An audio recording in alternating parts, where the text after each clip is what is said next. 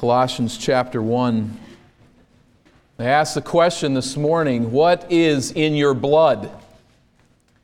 I'm not asking for an anatomical description of the red fluid that's coursing through your, through your veins, but I refer to the figure of speech we sometimes use to describe a person's passion. We might say of someone that hunting is in his blood, or gardening is in her blood, or something like that. But I ask you this morning this question as a Christian What is in your blood? What defines your passion, your life orientation? If I could say it this way, what defines your obsession as a Christian? I fear that what is in the blood of too many Christians is honestly not all that different from unbelievers. They profess faith in the Lord Jesus to provide salvation, but it's really in their blood to have a happy family. It's really in their blood to enjoy material possessions, to achieve financial security. It's in their blood to get their way in life. It's in their blood to secure social acceptance from peers or family. Maybe to simplify it all, what's really in our blood is to be happy in a temporal, limited sense here and now to just be happy. I wonder what would happen if we could strip away the self delusion. If we could see ourselves as God sees us, if we could just see ourselves as our lost friends and neighbors see us, and find out what is truly in your blood. As we return to our select studies in the book of Colossians, it's difficult not to discern what was in Paul's blood. As we come to the end of chapter 1, we're going to skip down to this section as uh, we bring together various passages from the book of Colossians over these next uh, three weeks that speak to us as to what we are to be about as God's people. But as we look at Paul's life, it's clear what was in his blood. Beginning at verse 24, Paul discloses his passion for the Colossians' spiritual maturity in Christ. This is what mattered to him. We pick up that strain here at verse 24. Now I rejoice, he says, in my sufferings for your sake and in my flesh, I'm filling up what is lacking in Christ's afflictions for the sake of his body, that is the church. I rejoice in my sufferings. Remember, Paul is in prison for the gospel. He's suffering. This isn't the Hennepin County jail.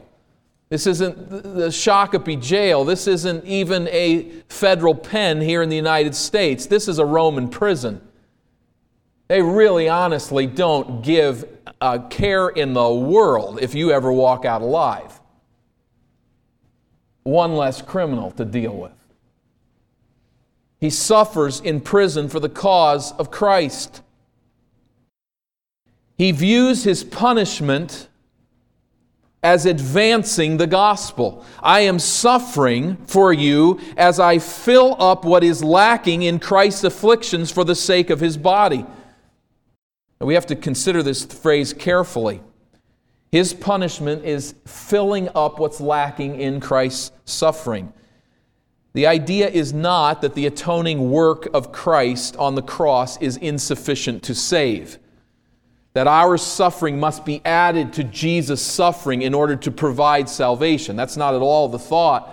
The idea here is rather a historical thought. Salvation history is not yet complete. The work that God is doing through time to bring us into eternity is not finished. The story's not done. There's more suffering to do for the cause of Christ. And I'm filling up that story. I am adding to it as people of God lose their lives and suffer for the cause of Christ. And ultimately, Paul does just that as he loses his head. It's severed from his body, we understand by tradition, as he is executed in Rome. Why? For the cause of the gospel. I'm filling up the afflictions that need yet to take place before the story's finished.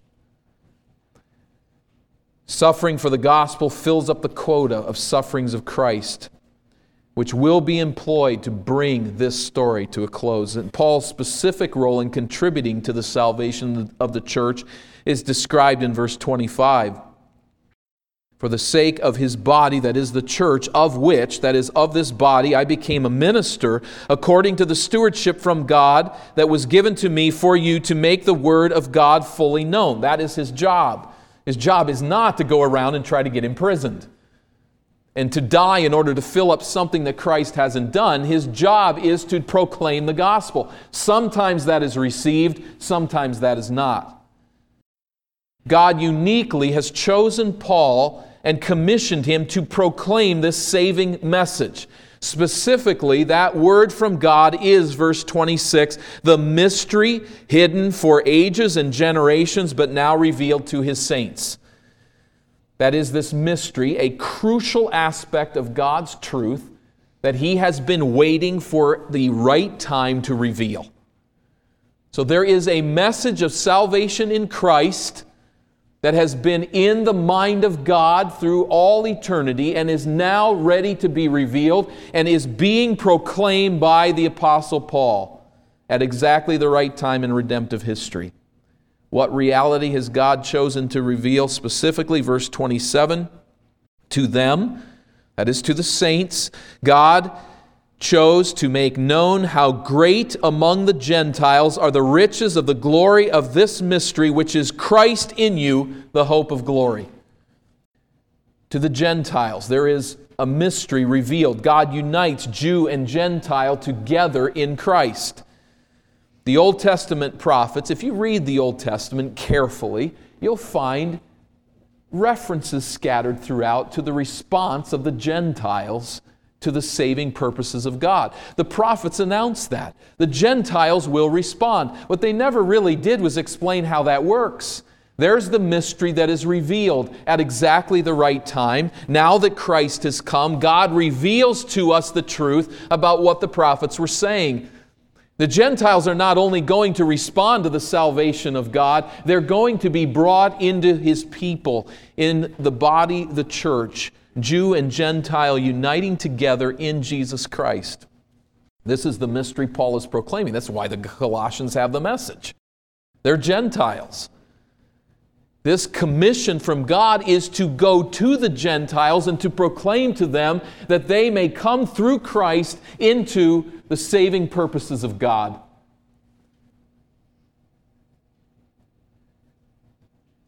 Christ in you the hope of glory. This is his message.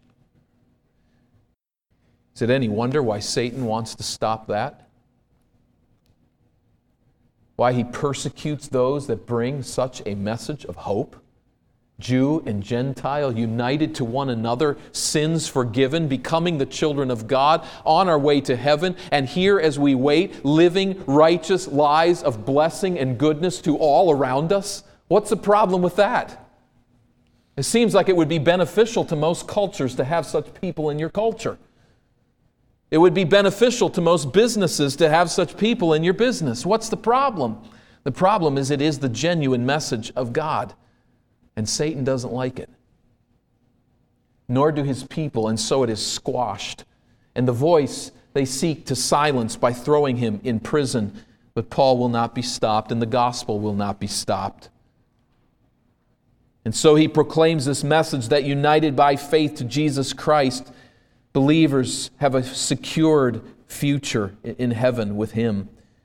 That there will be glorification in Christ's presence. There is a hope of glory, referring to the final consummation of the believer's salvation. This is the message that we have proclaimed to you. Indeed, verse 28 Him we proclaim warning everyone and teaching everyone with all wisdom, that we may present everyone mature in Christ. This is what is in Paul's blood, to use that phrase. It is first of all the proclamation of Jesus Christ crucified and risen. This is his life. This is life. And so he proclaims this message of Christ crucified and risen. And secondly, presenting believers mature in Christ when they meet the Lord. That is, working for their maturity so that as they meet Christ in eternity, they will be presented as mature in the Lord. And you note the phrase here in verse 28, or the, the word everyone. This is a subtle attack on the false teachers that the Colossians are uh, facing. Wisdom in the pre Gnostic uh, teaching is something that certain elite individuals gain. They gain a unique kind of wisdom to draw closer to God. But Paul says this is the labor for everyone to present Christ to all. It's not for the elitist.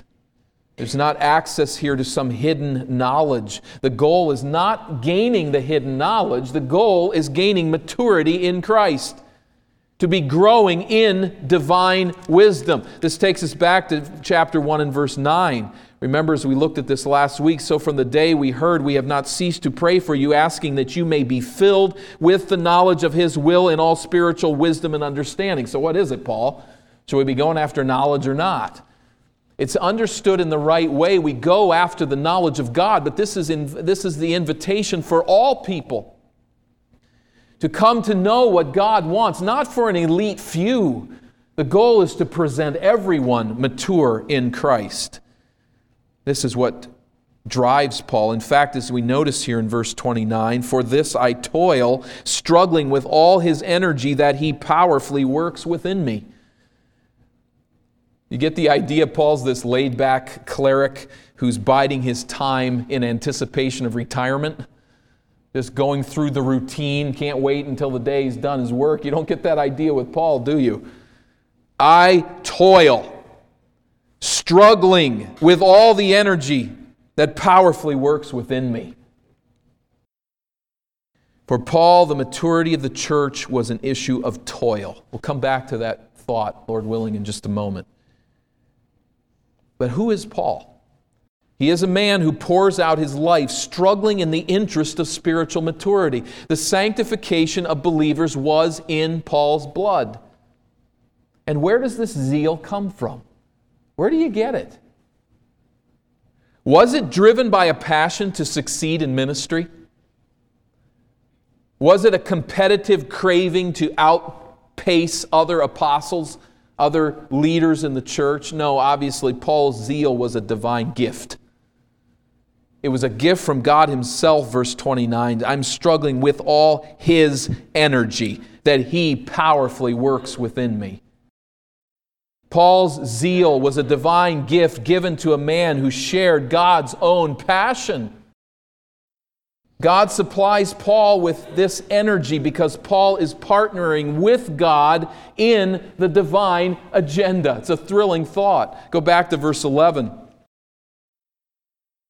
In 111, he says, May you be strengthened with all power according to his glorious might for all endurance and patience with joy. That's exactly what Paul has. He's praying for them that they would receive this same gift from God to be filled with a zeal for the maturity and the growth of God's people.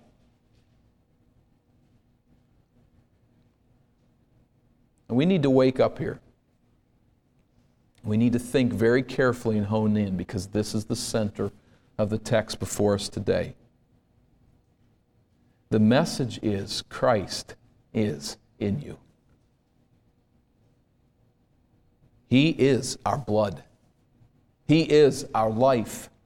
It is the indwelling Christ. And the, not only is the message set here, but so is the agenda. The agenda then for God's people is spiritual maturity in Christ, a passionate quest to join in the sanctifying work of God. We have the indwelling Christ through faith in the gospel, And possessing Christ, then, the job and the agenda of our lives is to grow and to mature in Christ. This isn't a side issue. This is not to be a hobby. This is to be our life. Christ is our life, and everything else are the details. What specifically does Paul labor to see in the lives of the Colossians? What does he have in his mind here when he says, I labor to present you mature in Christ? This is the whole agenda. This is what it's about. What does he have in view? Verse 1 of chapter 2 For I want you to know how great a struggle I have for you and for those at Laodicea, and for all who have not seen me face to face. He didn't have to personally start a church to care for the people that were there. You've not seen me face to face, but I labor and struggle and toil for your maturity in Christ. And here's what I'm aiming at in part. The whole book is the answer, but in part, that, verse 2, their hearts may be encouraged, being knit together in love, to reach all the riches of the full assurance of understanding and the knowledge of God's mystery, which is Christ Let's stop there for a moment and consider what he's aiming at. First of all, to be that they would have encouraged hearts. Maturity in Christ means that an individual is filled with confidence and hope and joy. This is something God alone can supply, God alone can do. But Paul labors for them in prison, think of it, where he lives in joy and confidence and courage. Why? Because of the circumstances around him because of all the friends that are with him. Because God has a wonderful plan for his life, and isn't it wonderful and joyful, and everything's working so beautifully? Not at all. It's Christ is in him. He lives in vibrant relationship with Jesus Christ. So you put him in prison or put him in a king's castle. There's joy, there's confidence, there's encouragement because his perspective is centered on Christ. He wants them to have the same courage of heart. And he labors and struggles to see that it's formed in them. Secondly, he wants them to be united in love, that your hearts would be knit together in love. That is, those who are maturing in Christ are those who seek unity and peacemaking among believers. That there would be in love a connecting point that draws them together. And thirdly, to see Jesus for who he is, to reach all the riches of full assurance of understanding of the knowledge of God's mystery, which is Christ. That they see Jesus for who he is. And noticing verse 3 in whom, Jesus, are hidden all the treasures of wisdom and knowledge. In him are hidden, that idea, we have to be careful here. That's not that it's hard to find and you got to crack Jesus open to figure out what the wisdom is, though there is some work to that end. But that's not the point here. Hidden means stored up. The idea of put away in a place of safety and storage. Nothing will ever take the wisdom away from Christ. His treasures, it's like going into a treasure room of a great king. There are treasures of wisdom and knowledge stored up there. We can enter into that knowledge, all of us, as Christ is indwelling us. In him are hidden all the treasures of wisdom and knowledge. Jesus in us is our life, and he is a source of wisdom and truth. As Peter puts it in his second epistle, his divine power has granted to us all things that pertain to life and godliness why? So that we would be partakers of the divine nature. That is, Christ in us produces within us knowledge and wisdom and truth. In the context of all of this, verse 4 is I say this in order that no one may delude you with plausible arguments. There's a danger here.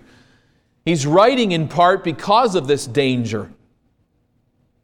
There is philosophical speculation, and there are false religions that are swirling all around the Colossians, and all of these religions coming out of the pit of hell itself are directed at the person of Jesus Christ.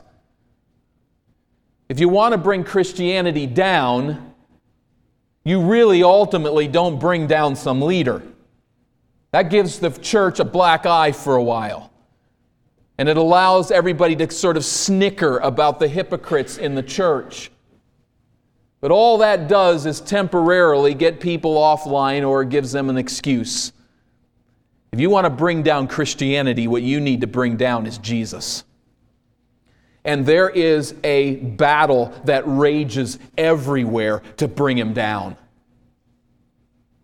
And we can look at a fallen leader among the believers in our nation and hear this in the news media and be concerned about what this is going to do to the reputation of Christ, all the while drinking at Satan's well with philosophies and thoughts that are bringing down Jesus that are compromising the biblical truth about who He is and about His all sufficient power within us. And we drink at these false wells and we miss the indwelling Christ. Paul is saying to us, Jesus is what you need. Now, I don't mean by that that there's no place for us to read a book there's no place for us to talk to other believers. In fact, God indicates that we should be doing these things as we understand Christ through one another and are able to support one another. But we've got to be very careful where we go for help because Christ is all sufficient. And when you're adding something to Him or you're talking to someone who's tearing down His all sufficient grace and power, we may well be diluting the only source of true power and wisdom there is. And Satan jumps with joy. Because the way to keep Christians weak is to keep the vision of Christ dull. So, philosophical speculation and false religions swirling around and cultural uh, concepts and ideas pull Jesus down but in him, Christ in you, and in him all the treasures of wisdom and knowledge, says Paul. So don't let anyone, verse 4, delude you with plausible arguments. For though I am absent in body, yet I am with you in spirit, rejoicing to see your good order and the firmness of your faith in Christ. Christ is what you need. He is all sufficient. And I rejoice to hear reports that the power of the indwelling Christ is evident in the faithfulness of your daily walk. There is good order. That is, they were apparently a functioning, healthy Christian assembly. There's good order, and there is, secondly, a tenacity in their faith. They are holding firmly to Jesus Christ. I rejoice in that, says Paul. And I'm laboring in prayer day in and day out and struggling in my writings. And as I'm working to see Christ formed in you, I rejoice to see this order and this tenacious faith. Hold to it. Don't let anyone delude you. Christ in you is the answer. He's the source, He's the hope. And so, Paul, rejoicing in all this now, turns to call the Colossians to remain loyal to Christ in a very pointed way at verse 6. We've seen his struggle for them, and now he comes to them and says, verse 6 Therefore, as you receive Christ Jesus the Lord, so walk in him. Here's the imperative, here's the command. Therefore, you are showing evidence of persevering faith.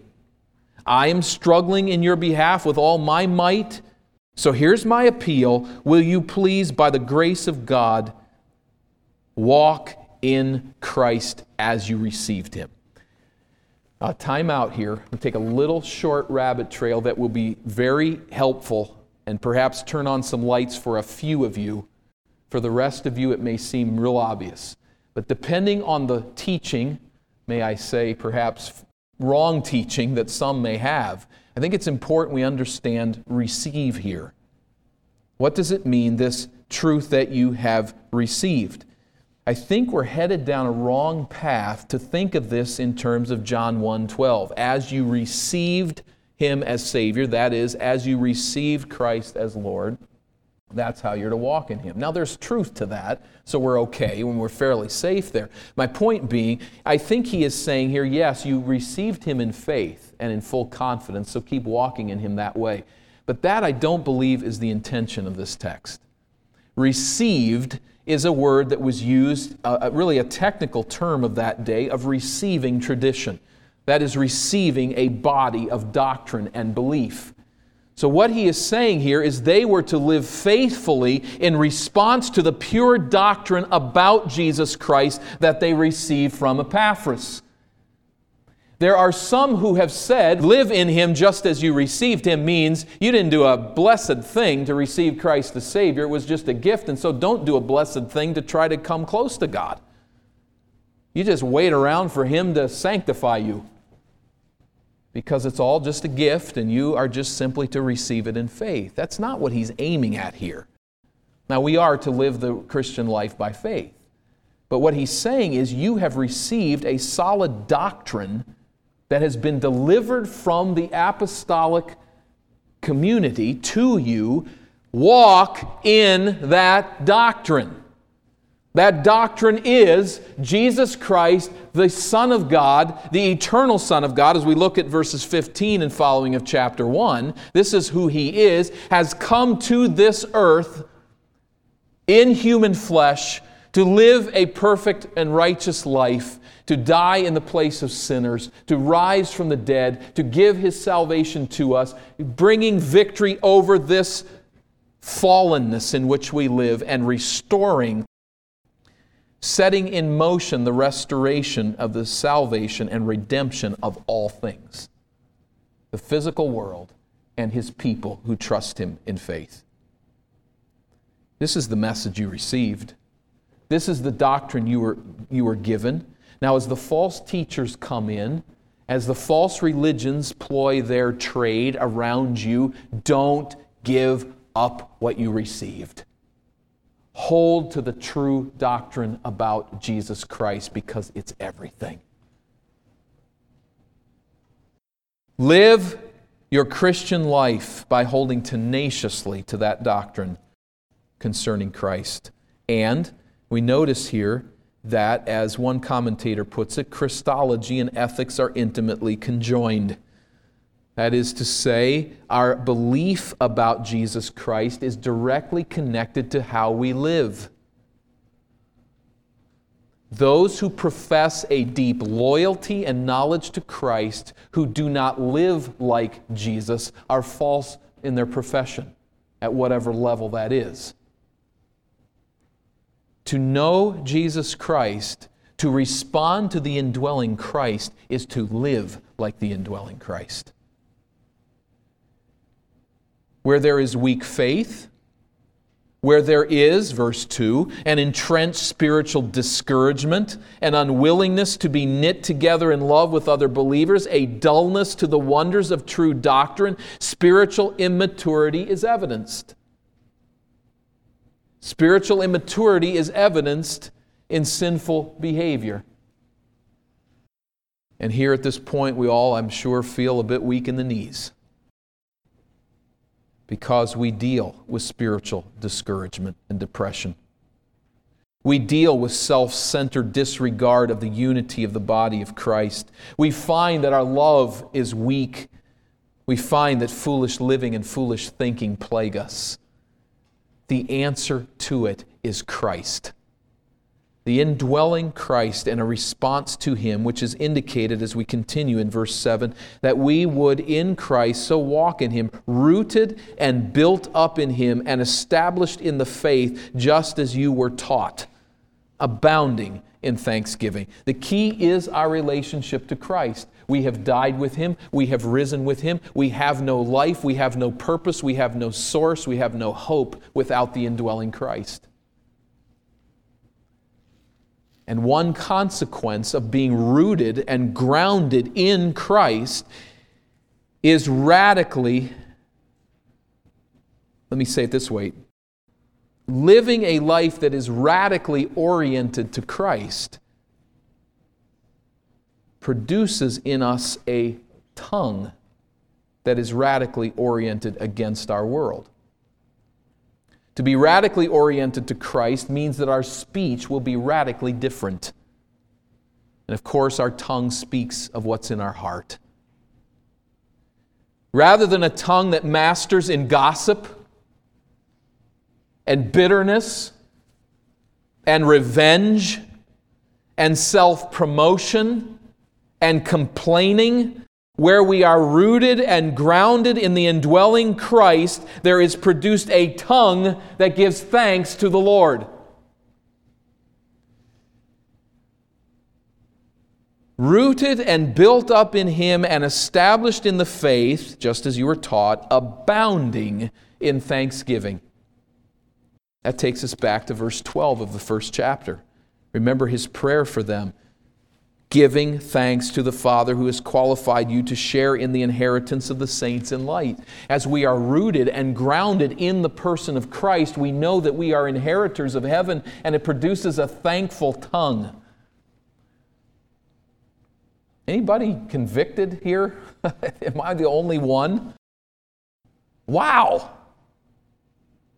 It's so easy for us to use our tongues to find everything that's wrong with everyone and everything around us and to spew it. What it's saying is, and this is so hard for us to think this way, it's not what's outside and around us that's the real problem. The real problem is if we are rooted and that we are uh, as not as rooted and grounded in Christ as we should be. But as we are rooted and grounded there, and in fact, that is indeed the reality in the life of the believer, but as we live out that reality in relationship with Him, we have a tongue that speaks out the glories of God. And we're so taken with that glory and so taken with that future that He has provided that we have a tongue that gives thanks do words of thanksgiving flow from you? Do they flow from a rootedness in Christ? And as I look at your faces and I know you as a congregation, it's hard to say it without tears because I know there's struggles and trials and difficulties that you're facing, as we all are. It isn't easy. It's not that we wish away the trials and difficulties of life, but it is saying this we need to grow in our concept and understanding of the glories of the indwelling Christ. And to know that He is greater than any trial on the outside. To be rooted and grounded in Christ and to live out that life is that for which Paul gives his all. And I don't think he's a hypocrite. Paul is dealing with problems that are beyond anything that we will ever bear. He is dealing with an imprisonment here. He is dealing with a loss of everything that he earned and gained and knew in his religious world. He is dealing with the death of fellow believers in Christ who are being persecuted and tortured. And he bears the weight of all these churches and all these problems, and he gives thanks because he's rooted and grounded in Christ. So, as we look at this passage and consider it carefully, we see here and cannot miss the all sufficiency of the indwelling Savior. Our natural orientation is to look inside for salvation when the answer is outside. That's where we are as unbelievers. Before we come to know Christ, we tend to think that all the good answers are inside and all the trouble is outside, but somewhere in His glorious grace, God shows us that the answer's outside. It's Jesus Christ. Now, follow me on this. I've got to learn to look past me for my own salvation, and I realize that salvation is an external thing, an external person, the Lord Jesus Christ. And I come to the place where I set myself aside and my own self righteousness, and I receive a person. And I come to saving faith in Jesus Christ. I'm saved. You know what then happens in sin as Christians? we now have the indwelling Christ, and now we begin to look outside for answers. Isn't that ironic? In our lostness, we look inside when the answer's outside. And in our salvation, we look outside when the answer's inside. I don't mean inside us as us alone, but I mean in the indwelling Christ. And the answer now is isn't there some way to fix things? Isn't there a book or a teacher or a change of circumstances or a different church or a new study or a different person in my life that would be the answer to what I'm missing? When the answer is the indwelling Christ. He is in your blood if you know Him as Savior. He is your life if you have come to genuine saving faith and He dwells in your heart by faith. We have the all sufficiency of the indwelling Christ, and we need to face it and to ask the question is it evident to others that Christ dwells within me? Let me come back to that in just a moment, but say, secondly, this whole thing is hard work. Sanctification is hard, hard labor. Again, I would speak against those who have the idea that sanctification is simply trusting Jesus. All you do is just trust Him and He'll work things out. He will bring maturity in your life. It doesn't seem that Paul's saying that here at all. Now, in one respect, it is true. There is nothing that we can contribute to our sanctification in our own strength. But notice what Paul says here I toil, struggling, verse 29.